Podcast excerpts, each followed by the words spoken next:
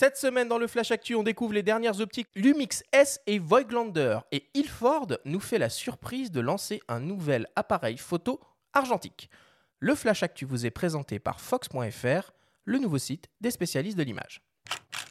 Panasonic annonce une nouvelle optique pour son système hybride 24-36 mm Lumix S. Il s'agit d'un long télézoom 70-300 mm polyvalent à ouverture maximale variable f4.5.5.6 conçu aussi bien pour les photographes que les vidéastes. L'objectif est composé de 17 lentilles réparties en 11 groupes.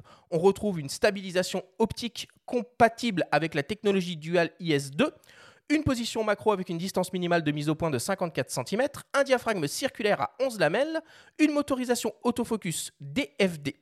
L'objectif pèse moins de 800 grammes et est protégé contre les intempéries. Le Lumix S70 300 mm f4.556 macro OIS sera disponible en mai et proposé au prix de 1349 euros. Cosina lance une nouvelle focale fixe signée Voigtlander pour les utilisateurs d'hybrides Sony en monture E. Il s'agit d'un 35 mm f2 capable de couvrir le format 24-36 mm.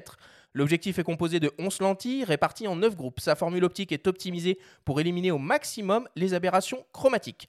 100% manuel, l'objectif exploite un diaphragme circulaire à 12 lamelles et offre une distance minimale de mise au point de 50 cm. Il est réalisé en métal et pèse environ 300 grammes. Le Voigtlander Apo Lantar 35 mm f2 asphérical VM sera disponible en février au Japon et proposé au prix de 120 000 yens, soit environ 950 euros. Pour l'instant, les informations de disponibilité et de prix pour le marché français ne sont pas encore dévoilées. Et enfin, Ilford nous fait l'agréable surprise de lancer un appareil photo argentique 35 mm. Il s'agit du Sprite 35 II qui reprend le concept d'un appareil PAP pour prêt à photographier. Les réglages et options sont minimalistes, pas de mise au point, un temps de pause fixe au 1 120e de seconde, un flash d'appoint, un petit viseur optique et une focale fixe grand angle 31 mm f9. C'est tout. Le boîtier tout en plastique peut accueillir des films 35 mm jusqu'à 36 poses et fonctionne avec un transport manuel. L'Ilford Sprite 35 II sera commercialisé au prix de 35 dollars aux États-Unis. Pour l'instant, les informations de disponibilité et de prix pour le marché français ne sont pas encore dévoilées.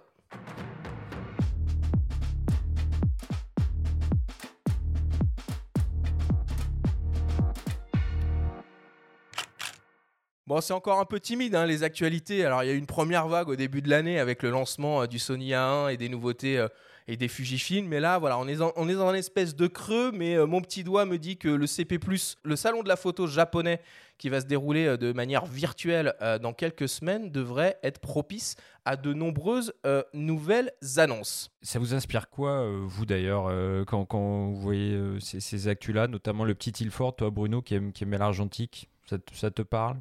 Euh, en fait, ils ont fait un jetable, si j'ai compris. Ouais, ouais, c'est ça. C'est un jetable que t'es pas obligé de jeter. Oui, que t'es pas obligé de jeter. Mais bon, c'est euh, ça, ça, existe déjà plus ou moins. Chez nous, on a euh, l'Omig de comment ça s'appelle déjà de Washi Film qui fait ça. Toi, Nicolas, tu étais un petit peu dans le secret des dieux par rapport à l'optique qui arrive de, de Lumix. c'est un peu un manque dans la dans la gamme Lumix S. C'était l'objectif c'était un manque et après au, global par rapport à Panasonic, euh, ils ont voilà, ils ont euh, sorti de très beaux boîtiers. Euh, le dernier en date, le S5 en plein format et on c'est vrai qu'on a un line-up qui peut-être est un peu en recul par rapport à cette offre en, termes d'optique. Donc aujourd'hui, c'est vrai que c'est une très bonne nouvelle et on compte et on espère avoir beaucoup plus de d'optiques Lumix S dans cette voilà sur cette lancée là pour 2021. Benjamin, est-ce que tu as repéré d'autres choses dans l'actualité qu'on n'aurait pas abordé ici? Bon, il y a Laowa qui, décline euh, ces petits modèles euh, singuliers, euh, notamment, je pense au 24 mm macro probe, à l'espèce de, long micro qui ressemble plus à un micro qu'à une optique, mais qui, est assez marrant pour faire de la macro, de la vidéo, qui, déploie donc quelques modèles comme ça en monturel. Toi, je me souviens, Bruno, récemment, tu avais d'ailleurs consacré une petite enquête à ces optiques chinoises, donc je suis pas sûr que ça te, ça te réjouisse particulièrement, cette, cette élargissement de la gamme? C'est pas les pires, c'est le très loin de là. Moi j'aime bien parce qu'ils font des choses différemment euh, et contrairement euh, à d'autres, ils ne se contentent pas de copier des formules qui ont 80 ans. En fait, récemment, euh, je cherchais à acheter le celui qui ressemble à un endoscope, le 24 mm à monture L, et j'étais très triste qu'il n'existe pas en monture L. Donc moi ça m'arrange.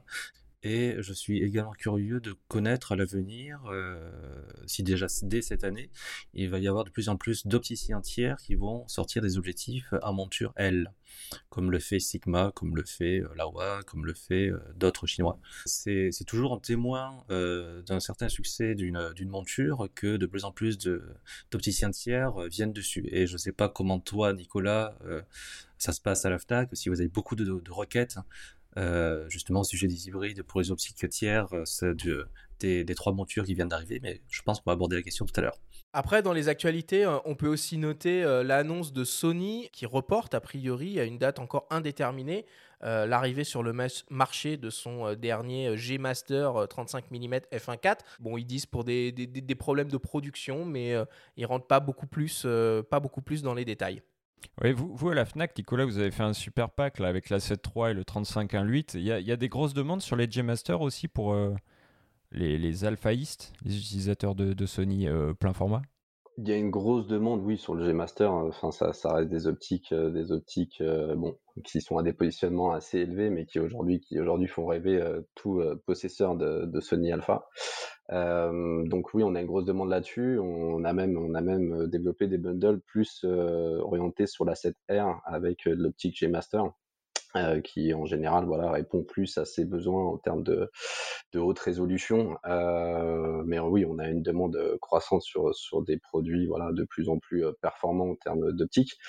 demande aussi qu'on retrouve sur la monture alpha aussi assez fortement chez Sigma qui arrive aujourd'hui à produire des, des modèles de très bonne, de très bonne qualité qui répondent aussi à, l'exigence des boîtiers euh, haute résolution euh, de Sony. Mais, euh, mais oui, on a, on a une, demande globale d'optique qualitative chez Sony qui, qui aujourd'hui est répondue en, grande partie par la gamme G Master et Sigma. En tout cas, petit, petit instant auto-promo, vous pouvez lire un essai comparé dans notre numéro, le numéro 133 du monde de la photo, actuellement en kiosque du 35.1.8 face au 35.1.4. Bon, c'est un, petit peu inégal comme, comme combat, mais euh, bon, les mesures parlent d'elles-mêmes. Effectivement, l'écart de prix euh, se, justifie quelque peu.